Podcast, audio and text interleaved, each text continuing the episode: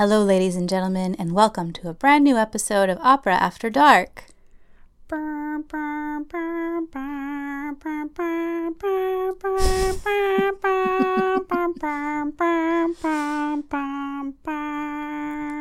the national anthem of Canada. No, it's not. That's a different one. That one was God Save God The save the Queen. Queen. Mm-hmm. What are we talking about? as talking opposed about? to Oh, As a- Canada. right, which is Canada's anthem. Mhm. I was making a joke. I know the difference. I know. so, yes, that was God Save the Queen because we are talking about Tudor Mania today, bum, bum, bum. Oh yeah. Everybody loves a British queen. right? all kinds of British queens, I if we're being honest. I stand by it. Yes. Uh huh. And so there's a period of time in opera, in opera history, where Tudor history was incredibly fascinating and exciting for Italians mm-hmm. because at this point in time, the bel canto era, Italy wasn't actually like a, a formalized country yet. There was still kind of a collection of municipalities and different power structures, different places. Oh, okay. And so the idea of like a unified country with an all powerful singular monarch was very fascinating to them. And the fact that it had been established like this in Britain or in England for a long time and that the monarch did such crazy things and like got away with it was very fascinating and interesting and exotic for Italians. And so you have a bunch of operas in the bel canto period written by the bel canto Italian composers that are essentially exoticizing the British monarchy of old. Right. and one of the more famous composers who was super into the monarchy was Donizetti. Yes. Gaetano Donizetti. And the only thing I really know about him is the end of his life. He had syphilis, like everybody had syphilis back then. Mm-hmm. And he ended up in a, was it a sanatorium? something like that. Something like that. like hospitalized for his various illnesses, both apparently, physical and, and psychological. apparently he was notorious because he gave all the nurses syphilis, as well. Heyo. Bummer. Yes. Crazy thing, like they should have known, right, that he had syphilis. One They would think. known. I mean, uh, they must have known. But then I guess that gets into weird territory as if this was a Ah, consensual thing. Well, also I I feel like I don't know for sure, but I'm guessing that even though people knew what the that there was a particular illness called this, it's unclear if people were aware at that time if they knew how it was transmitted. oh, come on. I know, like, I, uh, but I'm just saying it's possible. they didn't want to know. They that the believed what they wanted to believe. Right. It's possible the nurses only vaguely understood what they were risking. Oh Who knows? God. I don't know. Anyway, had syphilis, went crazy, died. Yes, he Yeah, but- actually Composed some great music. he composed amazing music and a lot of people talk about how he struggled throughout his life with what we would now identify as depression. At the time, it was like called melancholy or things like that.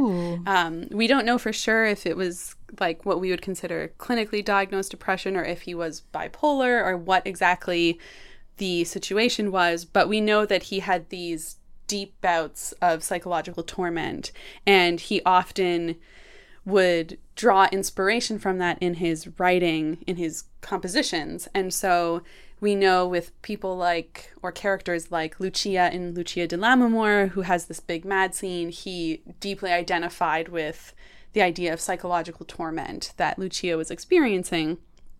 And so it's slightly unsurprising given his his own experiences that he was very prolific in writing mad scenes generally and so i think he's writ- like in his whole operatic output he wrote something like 30 mad scenes in total like just an incredible amount Well, wasn't it at that period an opera was sort of expected to have like a mad scene in it, like a big scena for the the star to really show off. It certainly became a big part of the bel canto genre, Mm-hmm.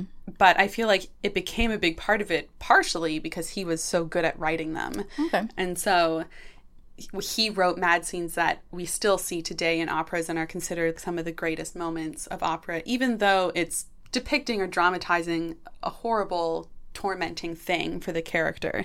But it can be dramatically compelling and it can also allow the singer an opportunity to like show off all their virtuosic abilities. Most famously in Lucia di Lammermoor, Right. at least for Donizetti, which uh, coincidentally is a lost episode of the Opera After Dark vaults. Is it? it exists. It's to be produced. That's Who knows when? I always wonder what happened. We have all the recordings, and we, We re- have it. recorded it in the land where Lucia was, Lived and died. lived and died. Yes, That's it. We'll leave it there. yeah, It'll come at some point. Okay. Yeah. So Just a little teaser there. yeah. A whole episode about Lucia di Lammermoor and the mad scene. a lost scene. We have a vault of lost lost episode. episodes. hmm Donizetti, really known for Lucia, known for um, The Elixir of Love. But we're talking today about some of the Tudor operas that he wrote, and there are three of them. Mhm. I think, I personally think the most famous one is Anna Bolena. It is the mm-hmm. most famous, and I think it's the first one that he wrote, and it's also the opera that really catapulted him to stardom in the serious vein of opera because he mm-hmm. wrote some other more comic operas like Elixir of Love um, or L'Elisir d'Amore. Hmm. But Anna Bolena was one of the works that put him on the map, so to speak. And then he followed it up with a couple of others. Oh, sorry, I misspoke. It's the most popular. It's not the first opera he ever wrote that's based on Tudor themes. Oh. What is? Apparently, Il Castello di Kenilworth. What the hell is that? Right. was one year earlier. Who Um, knows? but it's not really considered part of what people deem like the the trilogy of Tudor operas. What's the Kenilworth opera about? I don't know much about it. It's something about Kenilworth. It's obviously uh, English themed, but Anna Bolena was written in 1830. Maria Stuarda was 1835. Well, he wrote it a little bit earlier, but the final version was 1835. And Roberto Devereux was 1837. So And so in those three operas, we have Anne Boleyn, Mary Stuart, Queen of Scots, and Elizabeth I. correct. Yes. Nice. The three queens, if you will. Yes, so people call them the the Tudor Queen operas or the Three Queens, and they also uh, it's become very popular to perform them in a sort of a trilogy on a particular opera season, so that all three would be scheduled on a season, or all three would be scheduled within a short period of time, and then um, it's become again quite popular for a soprano to sing in all three operas, so that they've essentially performed the Tudor Queen trilogy. hmm Which is not an easy feat. No. It has. It hasn't been done a lot. I feel like wasn't Beverly Sills was like the first. I think Really Beverly well was, Sills the one that, that. that comes to mind that did it. and she also is credited with kind of bringing or being a part of the bel canto revival, so to speak, Right. in the 20th century, which was bringing mm-hmm. these bel canto operas that up to that point were kind of obscure, bringing them back to the opera stage and giving them new life in the opera canon. And so I feel like Anna Bolena probably would have been on stage before that, but Roberto Devereux probably wasn't that popular before Beverly Sills brought it back into mm-hmm. The kind of limelight, so to speak, as part of this Tudor Queen, three Donizetti Queens trilogy. So I really Yeah. like these operas because, um, and maybe this is a convention of like bel canto opera seria or whatever. There are always two lead female characters, even though there's like you know the soprano, um, there's the Mary Stuart, there's the Anne Boleyn, there's Elizabeth I, but there's always like a second female character that basically holds the same amount of prominence, and they have crazy duets and they always hate each other, and it's great. And it's just nice to see an opera of that time period that has two large roles for Yes. women and i feel like the men even in Anna Bolena, where like Henry VIII is pretty much the center of the action, I feel like the men don't really have that much to do. and also, it Yeah. feels like the the voice types. It's almost always soprano, mezzo soprano. yep. So these are big roles for mezzo sopranos, and also the mezzo soprano is a, a love interest in these operas often. She's also usually like the younger, prettier, like rival for the man's Which affections, kind of what her. Like Right. in um and Anna Bolena, in Anna Bolena, It's Jane Seymour. yeah, Giovanna Seymour. she's the rival Ayo. love to Anne Boleyn. Right. Yeah. She she's gonna be the next one. Heads up. Right. Do you want to listen to a little bit of their their big duet? All right. Elspeth will pick a moment from the duet and The end, where they're singing fast and loud and high together.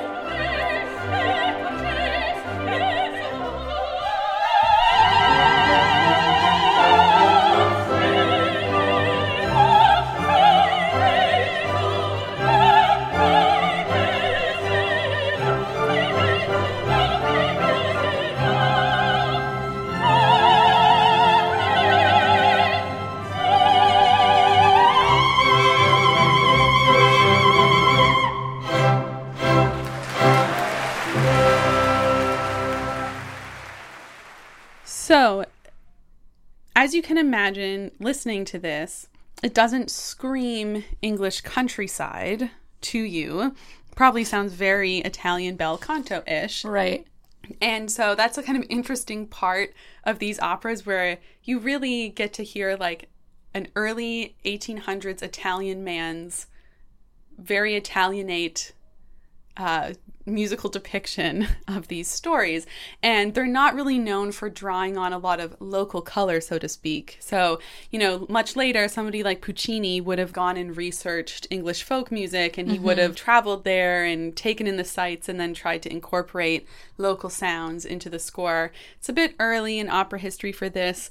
So, you don't get a lot of that in the score, but there is one moment where Donizetti actually quotes God Save the Queen slash God Save the King When? in the score.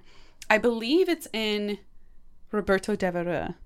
Um, don't know that opera very well. I think it's in the in the Nobody overture. does. No one does. It's in one it's in one of the overtures. And so here's just a little bit of that so you can hear Donizetti's setting of God Save the King slash Queen.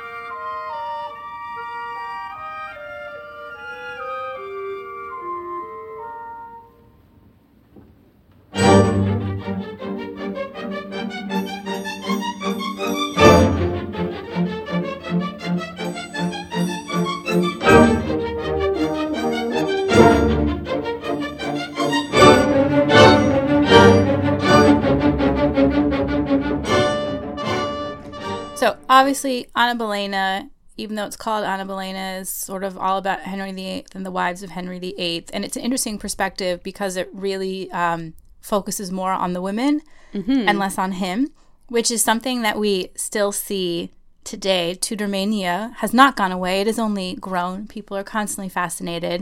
If you look at a TV show that I'm sure Naomi has watched because it is period crap. The Tudors. The Tudors. That is that an HBO? Where is that on? Oh, I think it was on Showtime. no? I think Tudors was Oh. HBO. Oh, was it? I think you're, the Showtime one that's also horribly inaccurate period drama is Reign, which was Mary Queen of Scots. No, that's like the CW. Oh, is that the CW? Yeah. Even worse. Oh boy. Oh. yes. Um, But the Tudors starred an actor whose name I don't remember who was way too hot to be playing Henry VIII. Jonathan Rhys, I think is his name, right? I don't know. I think so. Too hot to be playing Henry VIII.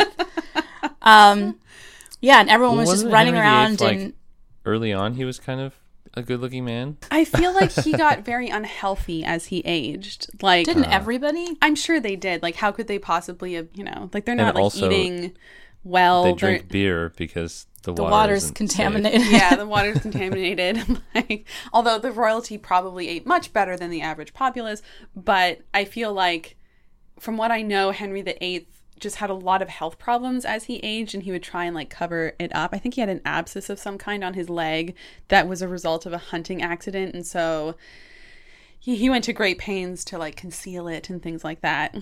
I don't quote me on that, but I remember reading somewhere that it's just as he aged, he had multiple health problems that he tried to cover up, and um, but yet he was still, I guess, incredibly desirable to the women that would end up marrying him. Although I who feel like a lot of the women that ended up marrying him probably didn't have that much of a choice. a lot of them didn't have a choice, and I feel like some of them had no idea what they were getting into. So That that's true. Right.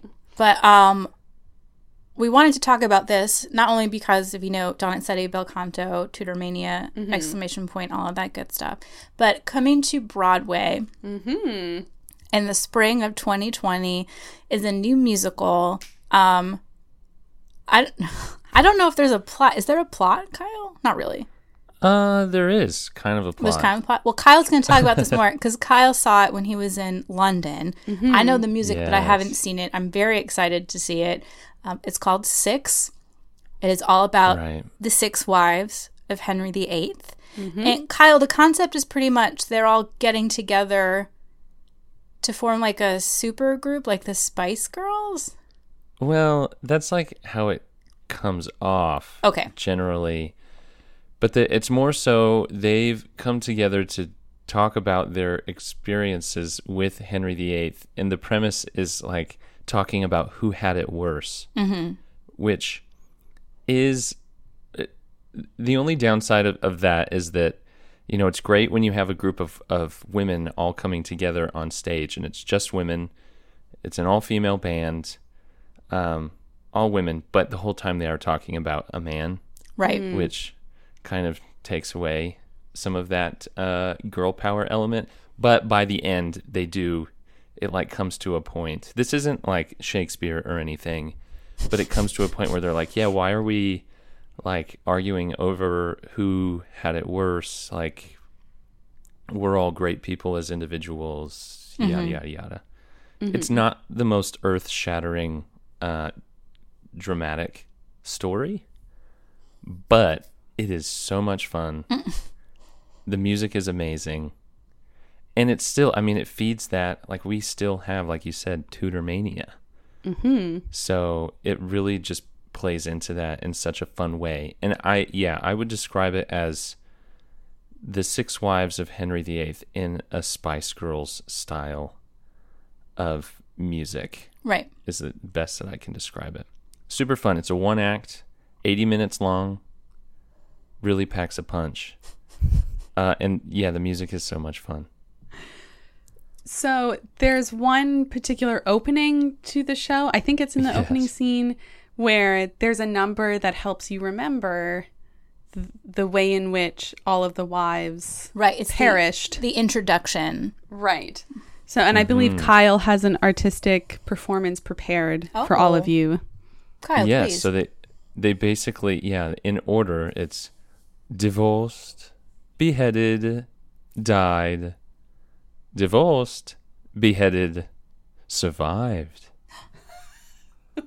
keep going. and that's their that's their whole shtick. Oh, I don't know if I could. And then yeah, that's that's the order of the wives, like what happened to them. Right. they go, "Welcome to the show, to the history." Makes like it actually doesn't make sense. Welcome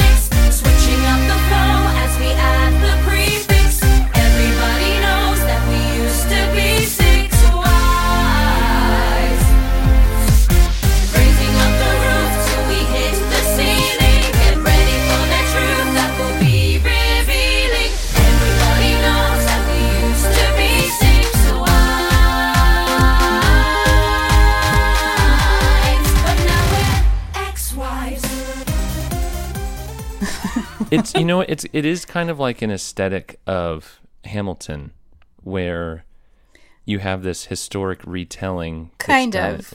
in a very modern musical Yeah. style.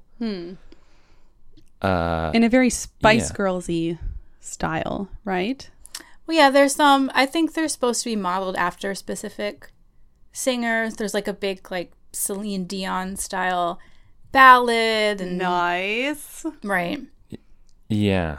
Uh, it's pretty great though, because it yeah, there's a mixture of this pop style, kind of like at times a hip hop aesthetic. There's even one that's like almost I, it's almost like an '80s techno style song, "The Haus of Holbein." That sounds amazing. but yeah, so it all comes together in such a fun way. But it, the, I think what I like most about it is that it's extremely clever. Like the the reason that I say it's like Hamilton is that there are these things that come up in the lyrics that are ties into the history of it, but then in a in a modern twist. Mm-hmm. Like there is one oh gosh, I think it's this divorce, beheaded, died, divorced. So the fourth wife, Anne she was the German one. Yes, Anne mm-hmm. of Cleves. She sings a song that's all about um like you you say that I tricked ya cuz I didn't look like my profile picture. Like very like a reference to our modern culture. right Whereas a- apparently in the history, he saw a painting of her and was like, "Oh my gosh, that's the most beautiful woman." And then when he saw her in person, when he was wanting to marry her, he didn't think that was the case. right. He, she did not look like he imagined, right. Right. but And she ended up okay. He didn't kill her. Right. I mean, She it- got like her own house, I know. You That's know, one of my she, like, favorite songs. lived her life. It's a good song. yeah. Let's let's listen to just a little bit of that song. Uh this is I don't know what it's called. but this is the Anne of Cleves song in which she's talking about it's it's it's like its own girl power song where Henry VIII essentially rejected her, but she's just going to go live in her own palace, doing her own thing. Nice.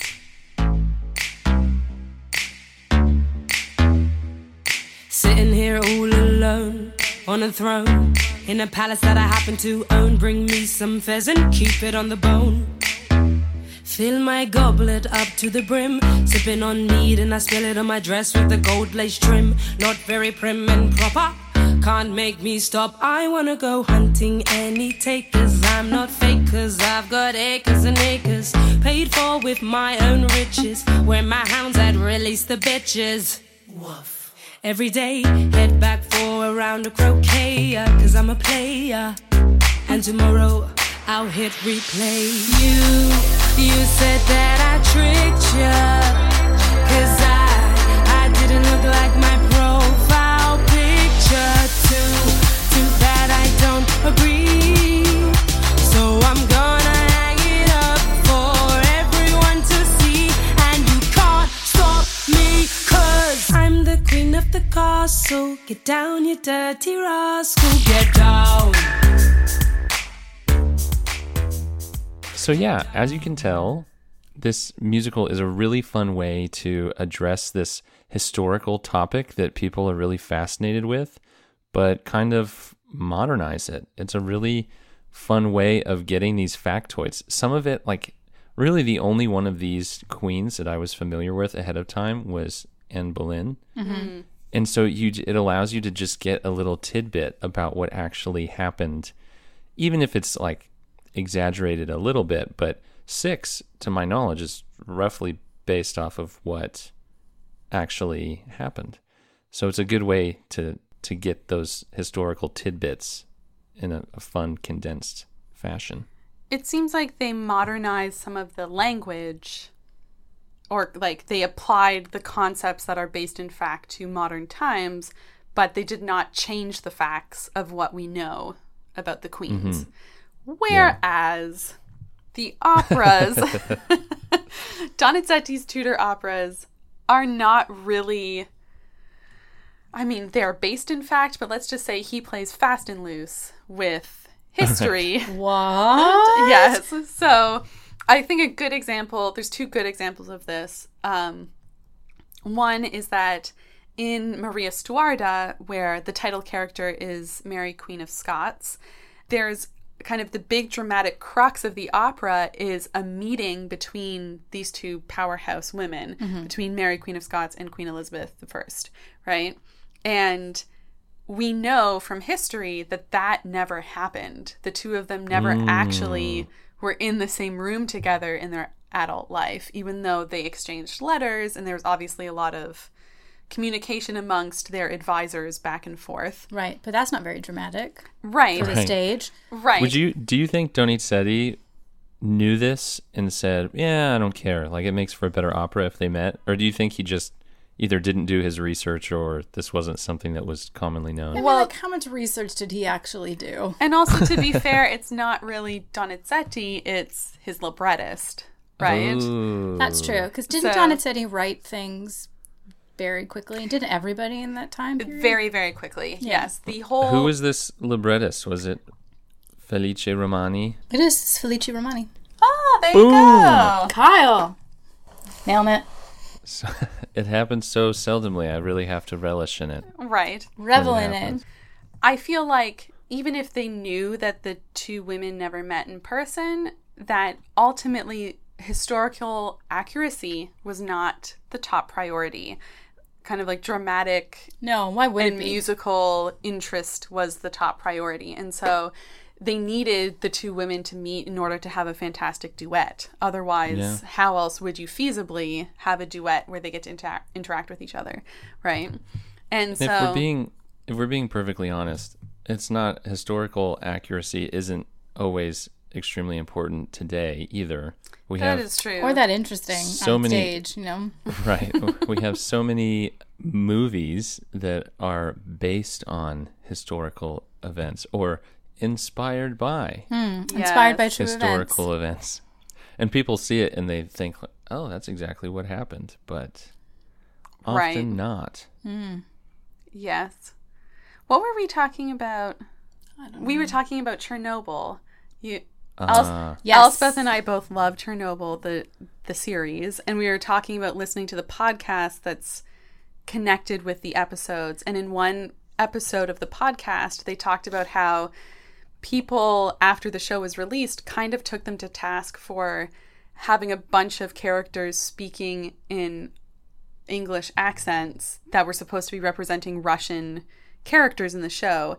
And they made a decision very early on in the actual uh, production process that they didn't want to have everyone speaking in contrived accents because it would detract from the characterization. Right, so they everyone used their normal accent. Their normal speaking voice. right, and it was mainly British actors that were. Cast, And yeah. Stellan Skarsgård. Right. and so that's an example of people getting upset about a particular element that's not technically historically accurate, but how it's an artistic choice made for a very particular reason that's connected with the art form itself. Mm-hmm. Right. And I feel like you have that in the Donizetti Tudor Queens, where some of the historical facts are altered for the sake of good drama on stage. Mm-hmm. Right. And I feel like a lot of the stories and all of them are sort of based on like speculation and gossip and Yes. not so much fact. especially Elspeth's favorite character in Anna Bolena, Smeaton. Smeaton. I mean, honestly, you know, you ever see something and like something that was written a long time ago and you're just like, oh, that was written for a particular person mm-hmm. because they just needed to fill like they just rolled a roll because like someone's lover wanted to be in an opera or something smeaton is so useless like i don't understand the point Well, doesn't Smeaton advances the plot in that doesn't he he like betrays Anne Boleyn, right? There's something where he he's tortured or He he's is in love. he loves her. He He loves her. He's in love with her, and their relationship in the opera suggests that there was something between them before the opera started, but then she basically is trying to hide it because she doesn't want Henry to find out about it, Henry VIII, right? And she's supposed to be like, you know, the perfect love. you're thinking of the tenor oh, the t- who's the tenor in it? oh shit what's the tenor's name Naomi. Well, I think Smeaton. Um, I think Smeaton. I think you're right. Smeaton does Smeaton- have feelings, or he's loves enamored. He has feelings Bye. for but he's her. also like 14 Right. He's a boy. He's a like a page character. It's a pants role. But he is, I feel like that particular character was based off of speculation about a real historical figure that they think you're maybe. thinking of uh, Riccardo percy Percy, based on right. henry percy the sixth earl of northumberland which is the guy that henry viii is like you're fucking him i'm gonna kill you right. I created a whole new church for you, and you do this to me. Um, yeah. you Right. did. So Smeaton is just like the court musician. he's a court musician that, Again, Oh, useless. who's Like, obsessed there's like Anne a Boleyn. trio, and it was like, we just need a lower voice, and Jane Seymour can't be in this. Right. Ugh. Annoying. So I have to be completely honest with you guys and say that now when I picture Anne Boleyn, uh, historically or whatever, I always picture her as Anna Netrebko That's fair. because that's who I first saw. I think the first time I watched this opera was a, a Met HD broadcast with Anna Netrebko. So now, you know, when I was in London and visited the Tower of London, and you see the spot where Anne Boleyn was beheaded, mm-hmm. I'm imagining the actual historical figure, but she looks like Anna Netrebko. Similarly, in the I think it's the the British Library or the National Library in London, they have some handwritten notes that were written by Oh, yeah. Anne Boleyn. Wow. They do, yeah, which is really cool, especially because I feel like as English speakers, often when we see documents or artifacts from hundreds of years ago, they're Mm-hmm. usually in another language. So there's an intermediary unless you speak that other language. You're seeing a translation that's basically an interface from somebody else. But to be able to look at Anne Boleyn's letter and read it myself was pretty cool. It's like she's communicating directly with me, even though, of course, the letter was not written to me. In any case, as I'm doing this, I'm imagining Anna Netrebko writing the letter. Aww. Well, I have to admit that I have a not quite as extreme, but a similar thing where because the first time I watched anything that depicted the Tudors on screen, it was the Tudors show. And so the actress who plays Anne Boleyn, and I cannot remember her name, she's the one who played, she was in Game of Thrones. Natalie Dormer. Yes, Natalie Dormer Oh, oh like yes. I her face is kind of the quintessential Anne Boleyn face for me because she was the first person I ever saw play that role in a dramatized version mm-hmm. of the story. So even though I've seen a few different sopranos sing it, it's like when I see them, I'm like, oh, they they don't look like Anne Boleyn exactly because for me, Anne Boleyn looks like Natalie Dormer, but There you go. you know. Some things get imprinted on our minds and we can't let them go. I don't think Anne Boleyn looks like anybody. Well, if you look at her, her mystic figure. portraits, her portraits, like, I feel like no actress who has ever played her or singer actually looks like her. Oh, that's interesting. I've never looked at her portrait. Yeah, her port, like, I've looked at her portrait a few times because I remember thinking this, like, what did she actually look like? Yeah, but this is so like stylized of the period. I know, it's really hard to tell exactly, but We'll put it on social media. Make sure you Yeah. find Opera After Dark on Facebook and Instagram. We'll get that Anne Boleyn portrait up there. So I know we didn't deep dive into any particular opera plot, but we tried to give you a broad sense of this particular moment in the bel canto style and history. Hopefully, if you're super jazzed about Tudor history, we've inspired you to go look up some of these operas and listen to them. Uh, there are more than the three that we mentioned, but certainly Anna Bolena, Maria Stuarda, and Roberto Devereux, all by Donizetti, are the three big ones. And they have some great music in it and a neat way to kind of experience a dramatization of Tudor history by an Italian in the early 1800s. Mm-hmm. Also, I'm super excited to see Six when it comes to Broadway. Oh my gosh. you have to see it. I would recommend it for any person. We'll go. Any We'll go. person. Even even if there was a person on earth, which I don't think there is, that said, I don't like the Spice Girls, you should still go see it. It's really good. We're excited to see it. And if you're interested in other operatic interpretations, I would tentatively recommend Benjamin Britten's opera that is never done, Gloriana, Oh, about the end of the life of Elizabeth I. It's weird. But hey, check it out. You want to see like a a man in the 1950s, an Englishman's interpretation of the Queen Elizabeth I and the end of At her least he's and English and not That's true. He is English. Italian. And her relationship with Some he's dude. much younger. I don't know, some dude. I think it's the parallel to Roberto Devereux. So it's Oh right. Yeah. I think it might be Roberto There you go. Robert Devereux. but they make a big yeah. deal about the fact that he's way younger than she is. Mm-hmm. Right. But check it out. It's weird.